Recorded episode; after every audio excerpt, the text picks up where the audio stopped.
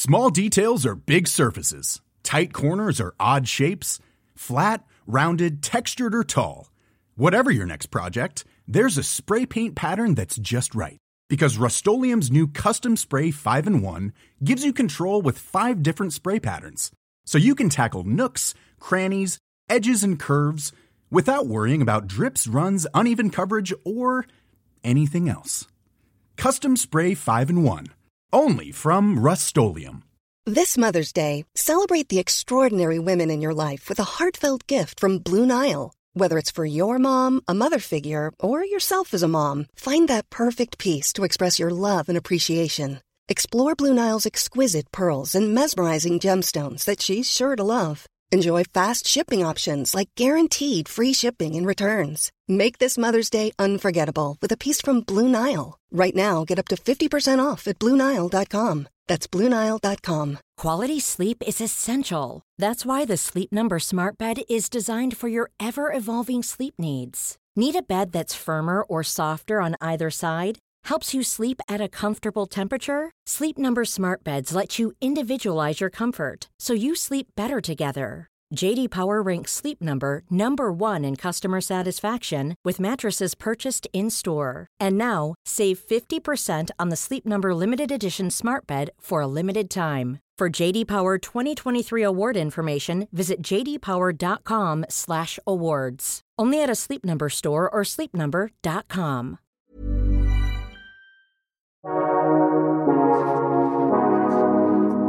Well, hello everyone, and welcome along to another episode of the High Performance Podcast. This is a Father's Day special. Now, I know that different countries around the world celebrate Father's Day at a different time. Here in the UK, where Damian and myself live, it's on Sunday, just in a couple of days' time. So, uh, in advance, Damian, happy Father's Day. Happy Father's Day back to you, Jake. Thanks very much. Um, when I say Father's Day, what springs to mind for you? Some of it's a bit uh, looking back, so and sort of being grateful for having had a brilliant dad in my own life, and then some of it is almost feeling the weight of responsibility of being a dad myself and trying to live up to the ideals that I have.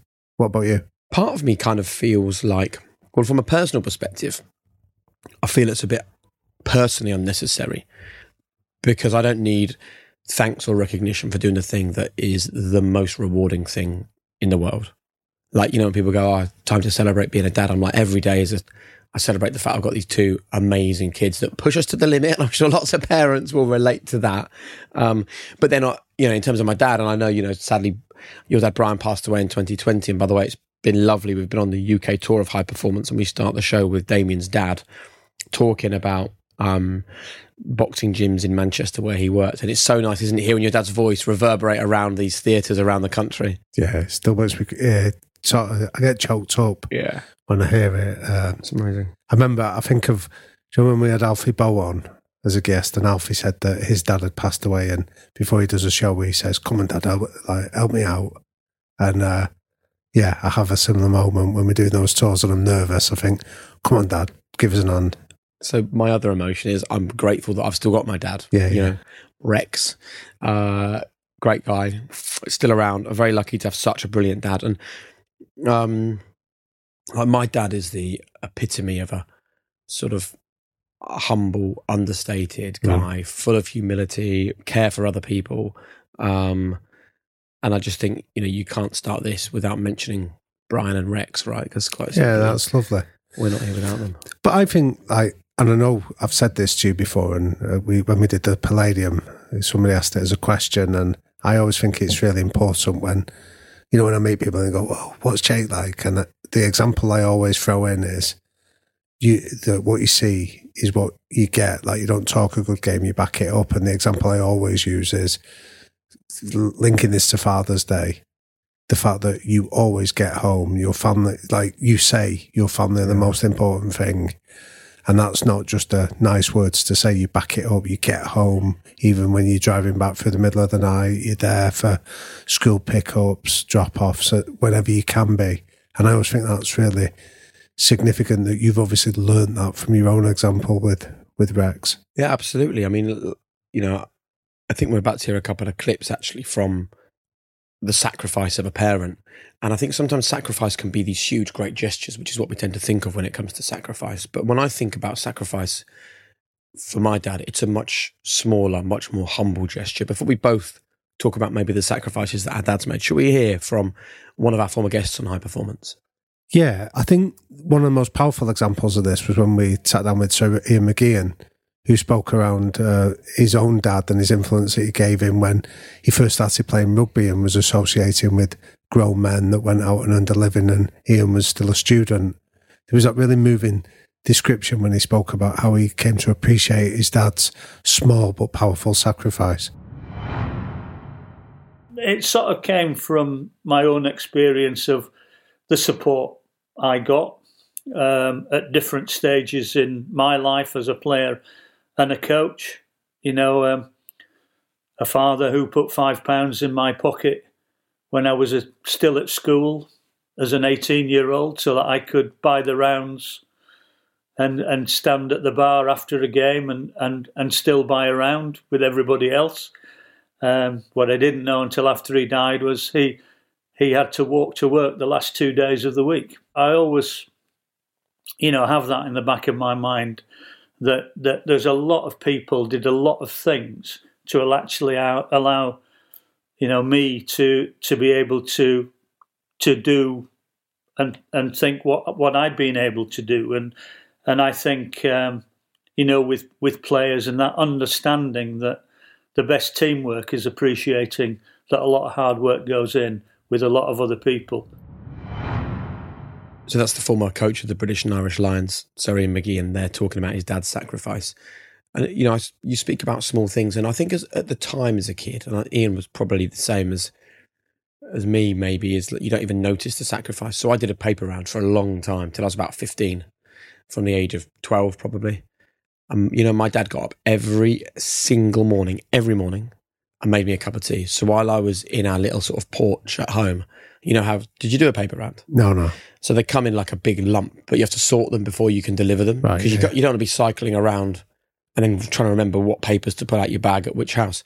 So you literally would go through and you'd I'd remember it. I can still remember it now. Mirror and the Eastern Daily Press, our local paper, was the first one. The second one was just a Mirror. The third one was a Sun and then Eastern Daily Press. Fourth one was Mail and the Guardian. Fifth one was Eastern Daily Press. And you put them in the order. My dad, every single day without fail, would come down, make me a cup of tea, and sit with me while I sorted out my papers. And then if the weather was bad, he'd drive me. Brilliant. Yeah. What does intrigue me about that is the house that had the Mail and the Guardian. I like them. Got Nice mix. both ends of the political spectrum. But what, I, but then what I really love is I, that that for your dad is a small but powerful sense that says you matter. Mm. I'm in your corner. I'm going to be here with you. You know, like the, there's so many things that happen underneath the psychological surface of that simple gesture of being there and making your cup of tea that just reinforce what you're doing. I think that's really powerful. And that reminds us of another clip that's worth sharing. We've heard this off a theme a, few times from some of, our guests that were young athletes that had to do it. And Johanna Konta, the brilliant British tennis player, told us a great example about her own dad when she was growing up in Australia. dad was like, okay, well, if you want to, you know, become good, then we need to go train. And I was like, okay, we'll go running every every morning, 5 a.m. Let's go running. And so before we, he'd go to work and then drop me off at school, we'd always then start running. Um, And that was you driving that. That was so your dad was nurturing it, but that was you setting that yes. five. Oh, dad was completely on board. I think I think I'm I'm the son my dad never had, so he was fully on board with like me being um, all active and, and and loving sport. All I remember now as an as an adult is those are some of the best memories of my childhood. Um, just we'd always set the goal of running to the top of that golf course for sunrise, and for me, just having that kind of father daughter time, like spending that time with my dad, that physical exertion, beautiful kind of sunrise, like something to aim for up there. It's honestly, it's some of my my most fun childhood memories. It's a great story, that isn't it? And it's um, it's a reminder that there's so many different ways to parent. You know, because we can, you can look at sacrifice, and I think that's fantastic. But we've actually had a lot of people on the podcast that at times have said, like, my parents made it hard. My parents made it a challenge, and you know, I think you can tell from the longer conversation we had with Johanna that you know, there was times where her dad was tough on her. Then there was times where he gave her that psychological safety. He was in our corner. He was alongside her. Um, I'd love to hear from Jost Capito, the former team principal of the Williams F1 team, because when we talk about tough love, like that's exactly what he got. Should we hear a short story he told us about his dad? Yeah, I'd love this. I mean, this was one just to preview it where we both took a bit of an intake of breath when he told us that he sort of challenged our perception of what a dad should do. So, yeah, let's hear him. When I came second, my father didn't talk to me for the week because he said, You put shame on the family name. Wow. And As a joke, or was he being serious? No, it was serious. He didn't talk to me for a week when I came second. And I didn't have at that time the best material, most likely. So my father, he had the company, he supported other race drivers. They got new tires from him for every weekend. Yeah, yeah. I did get new tires for every second weekend, and but I was competing against them.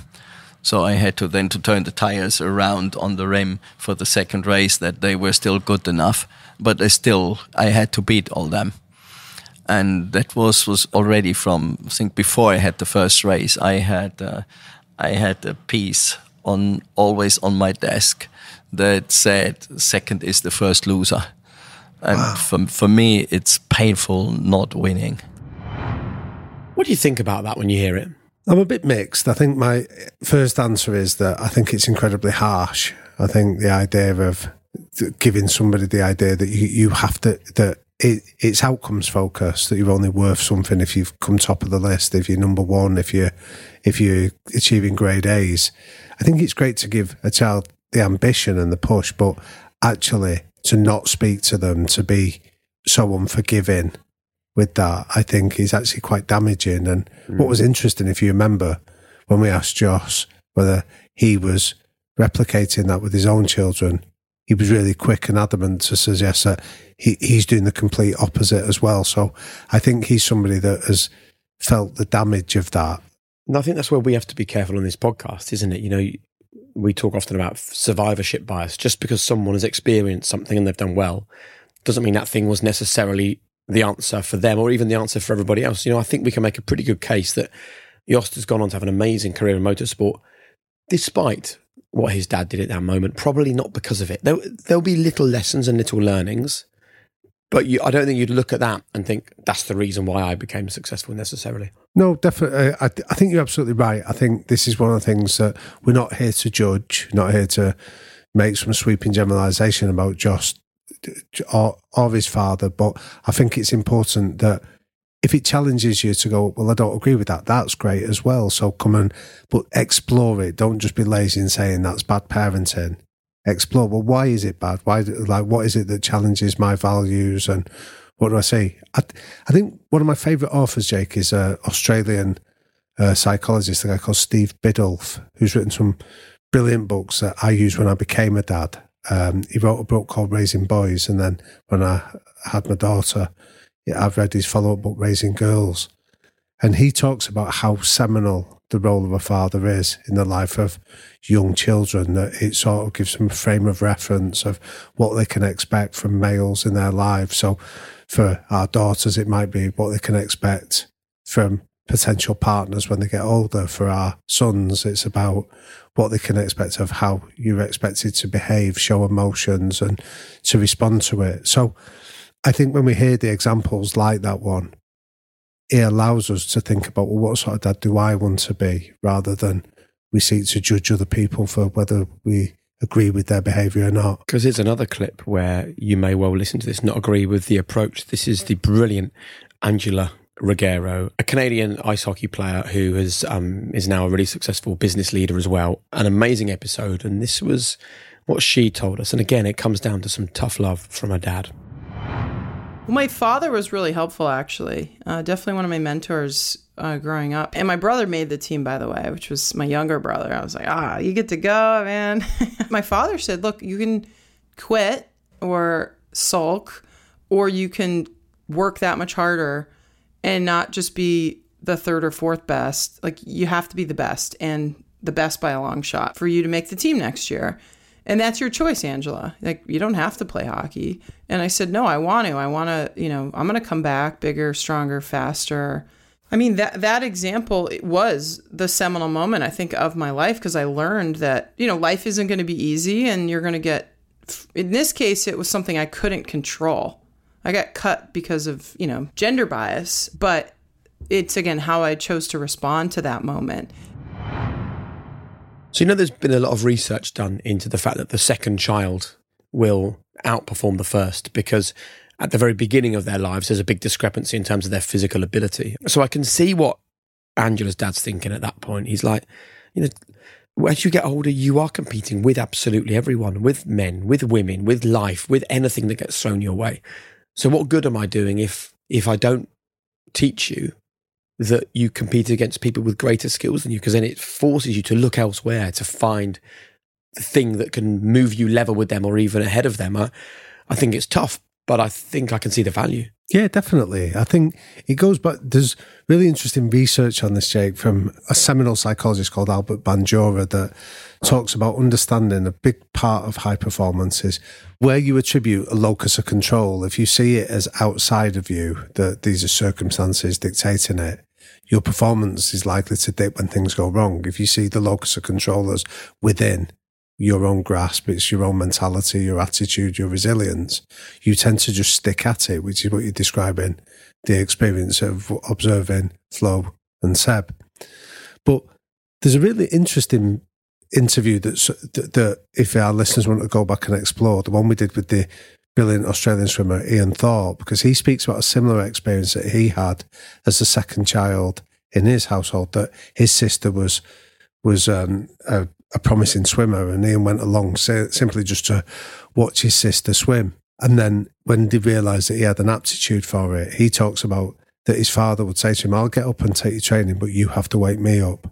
So I will get up at five in the morning, but only when you come and get me. It won't be me driving it. And again, it's similar to Angela's dad's point of, I'm giving you the locus of control you're in charge of this and I'll be there every step of the way, similar to your dad getting up with that cup of tea, but you're the one that has to get up. And I think that's a really powerful lesson for all of us to apply, not just with those of us as fathers, but in any aspects of life. Give people that sense of control, but let them know that I'll be there with you every step of the way. Talking of being there every step of the way and giving them that psychological safety. We were joined on the podcast by Tom Daley, who, as I'm sure many of you know, um, the greatest Olympic diver this country's ever seen.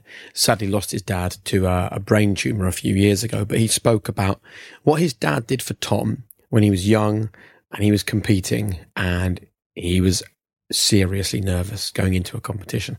Have a listen to this. I remember that first competition where I was diving for the first time in a senior competition at 10 years old, the senior national championships. I remember we got the list of how many people were going to be in it, and there was 18 divers. And I was said to my dad, "I'm so nervous. Like, what if I do badly? What if I don't dive as well as I do in training? Uh, you know, it's the first time I'm going to dive at a senior event." And he just said to me, "Tom, there's 18 divers in this competition. If you come last, you are going to be 18th best in the whole country. like, how cool's that?" And when he said that to me, I was like, "You're right. 18th best in the country. That's pretty darn good." Yeah. yeah. And so going into that competition, I remember thinking, "Oh, don't worry, because even if I come 18th, I'm still 18th best in the country." So that the way that he used to say things to me just took all the pressure off. Like I knew whether I did well or I did badly that it wasn't. He would have just treated it exactly the same knowing what we know now that his dad passed away, that is a moving clip because it's a great reminder to all parents listening to this that long after you're gone, the value that you've applied to your children lives on. Yeah, what a lovely way of framing it. When I think of Tom's dad, I think of those famous news footages of Tom in press conferences and his dad bursting in amongst all the hardened journalists and crying and telling his son how proud he was of him. So he was a man that was obviously unafraid of expressing his emotions, but he was obviously highly attuned emotionally that he can pick up his son's nerves and just come up with just a simple reframing of a problem that enables his son to feel like he can go out there and thrive without worried about the outcome of rather than having to be number one and thinking that his father's love depended on where he ended up. And that links us in turn then to the interview we did with Sam Burgess, slamming Sam Burgess, the guy that in Australia has got a reputation as being some fearsome rugby league player, and yet when we sat down with him on the podcast, he revealed a really vulnerable human side of him when he was speaking about his own dad, who he lost at a really important, impressionable age when he was just 18. His father passed away with the cruel motor neurone disease. But if we listen to what he says, he remembers all these years later. I think again it echoes that point you said of the power of today echoes into eternity.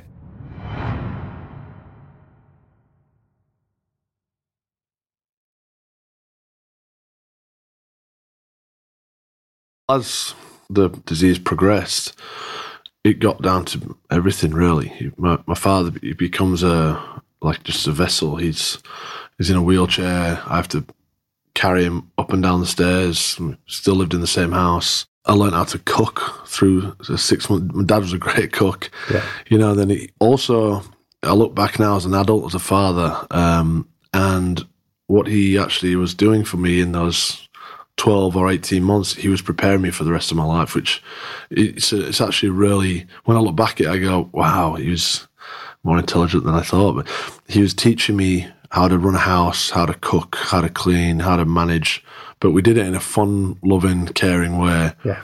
But he, he was definitely preparing me for the rest of my life. He knew that he had a short space of time to get me ready for the rest of my life. Uh, and, and that's that's essentially what I did. Another really moving clip from our previous conversations on high performance. And I think at this point, it's just worth us having a conversation because, you know, quite rightly, we're putting, you know, the parents of Ian and Joe, Jost, Angela, Tom and Sam on a pedestal and saying, like, look at the great things these people did.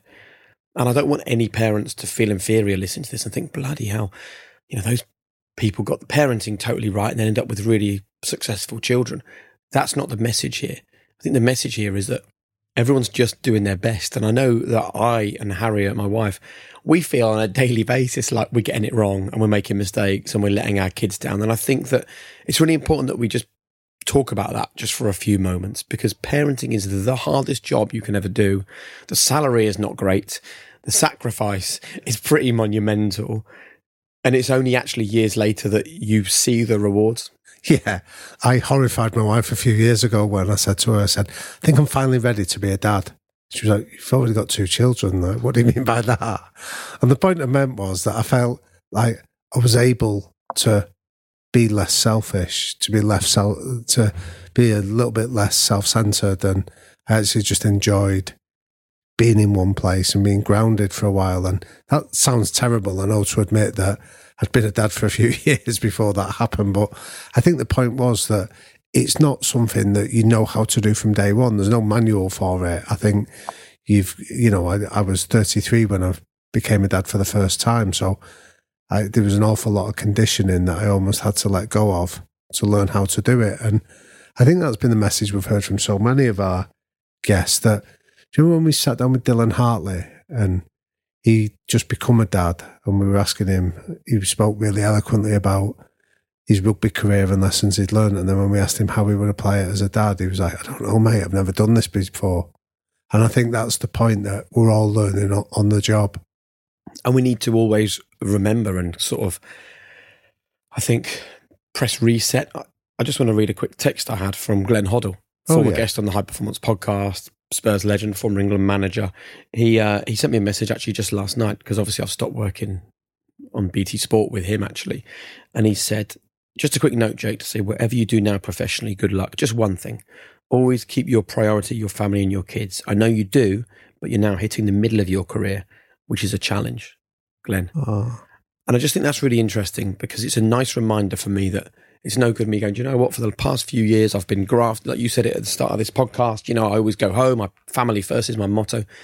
That, you can't ever stop that. You know, there's not a moment where you've done enough of being a parent. Yeah.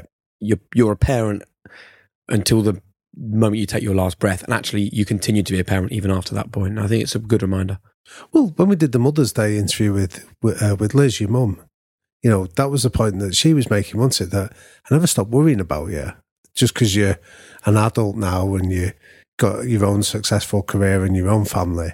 She made that point really beautifully that she still worries about you. You know, when we do the tour and you play that clip of your mum phoning you up, concerned about like the firestorm that's raging around you at a particular time of your life. That's really moving for me because that comes back to the point that you're saying you never this. So this is a job to the day we die. Mm. And I think at this point we want to speak to all of the children listening to this. I know there'll be many people who are listening who are parents and children. But if you're listening to this and you're only a child, one day you may well be a parent. And when you are, our only message to you is nothing left unsaid. It's a really important message to share because it's only when people do leave things unsaid and they realize that not saying something is forever the case. And that's exactly what happened with the Labour leader, Sir Keir Starmer. It's taken me much longer to work out my relationship with my dad because he was by nature more distant. It didn't feel close. I don't regret very much in life. But the last time I saw my dad, he was in hospital, dying. And I walked away. And I knew he was going to die, just knew it. And I didn't turn around to go back and tell him what I thought. And I should have done. What would you have said to your dad? I would have said I love you. I'd have also said I'm proud of you. I'd have tried to close that gap that was so important to him in his life. Without doubt, one of the most moving 30 seconds of the entire back catalogue of high performance conversations. Yeah, and being in the room with him, like the emotion was palpable. You could feel it that that was like his voice cracked, and I, I remember seeing him as he described it, like being just a yard away from him. You could see his eyes start to go. He started to become particularly emotional as his as his brain took him back to that moment in the in the hospital ward with his father. And it reminded me, I remember, like you mentioned, my dad passed away uh, a couple of years ago, but he, he was quite poorly with dementia for a long time. And um, I remember when he got diagnosed and he was starting to forget who we were. And I wrote him a letter to tell him how I felt about him. And uh, it's one of the things that when he passed away, I was proudest of because my mum had told me that he'd read the letter and he'd appreciated it, but it was it, I almost felt it was my last chance to capture it in a way. So it really resonated with me when Keir spoke about it of the importance of doing what he said, leave nothing unsaid. Yeah, Man, thank you for sharing that. That is beautiful. Um, and we were joined on the podcast as well by Gary Lineker, the former England striker, who did have a chance to sit with his dad as his dad was dying and did say what he wanted to say. The many chats that we had just before, just before he passed away, um, probably the last coherent conversation I had with him. Um, I was about to. I said, "Dad, I, you know, better go now. It's, getting late." And he said, "No, no, no, Sonny." And, and as I went, he went, "I love you," and it was like, "Whoa." Yeah. And I, I, I went, love you too, Dad. And I, I, got out and I got in the lift and I was gone. I was crying. And, it, and suddenly, about eight nurses and people came in the lift and it was like, oh, no. Are you all right? Yeah, I'm, yeah, I'm all right. I'm sure they're used to seeing people crying in hospitals, but, but it was moving. It, it meant a lot because, you know, that generation, they didn't, you know, they didn't share their feelings very much. I think things, it's changed now. You mean, I'm totally different, my kids, than yeah. that. But it's just how it was that's a moving way to end this conversation. And I think, you know, when you sit here, and I said at the beginning, I'm lucky enough to still have my dad. Your dad has sadly passed away. It's like, I don't know, man. The minute you start talking about your parents, your emotions are right at the yeah, surface, yeah. and I wonder whether that's because we're also we're also parents ourselves now. So I don't know. It's just like nothing think, is more important, is it, than that relationship of a parent and a child? I don't think. No, I, I agree with you, but I think there'll be people listening to this that maybe, you know, they didn't have a father in their life. And there's that old saying in there that anyone can be a, a, a father, but not everyone can be a dad. And I think so. If there's people listening to this that maybe there's somebody in their life that served as a dad like figure for them, whether it was somebody that just encouraged them, whether it was a coach, a teacher, you know, whether it was a stepfather or an uncle. I think the message that I'd want people to walk away from this is go and tell them the impact that they had on you because, as we've heard from so many of our guests, the power of what a father figure can do for, to change your life is significant. And I think we need to pass that on because then that way the ripples from it last into eternity, as so many of our guests have shared. What a great way to end. Thank you so much, Damian. I've loved this, mate. Thanks. I've really enjoyed listening to some of these uh, these brilliant archive clips. Happy Father's Day to Brian. Yeah, and same to Rex as well. And thank you for listening. Come back soon for plenty more from High Performance.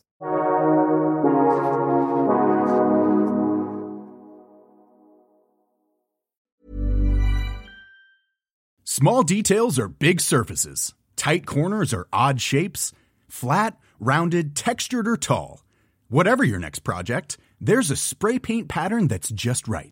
Because Rust-Oleum Custom Spray 5 in 1 gives you control with five different spray patterns. So you can tackle nooks, crannies, edges, and curves without worrying about drips, runs, uneven coverage, or anything else. Custom Spray 5 in 1.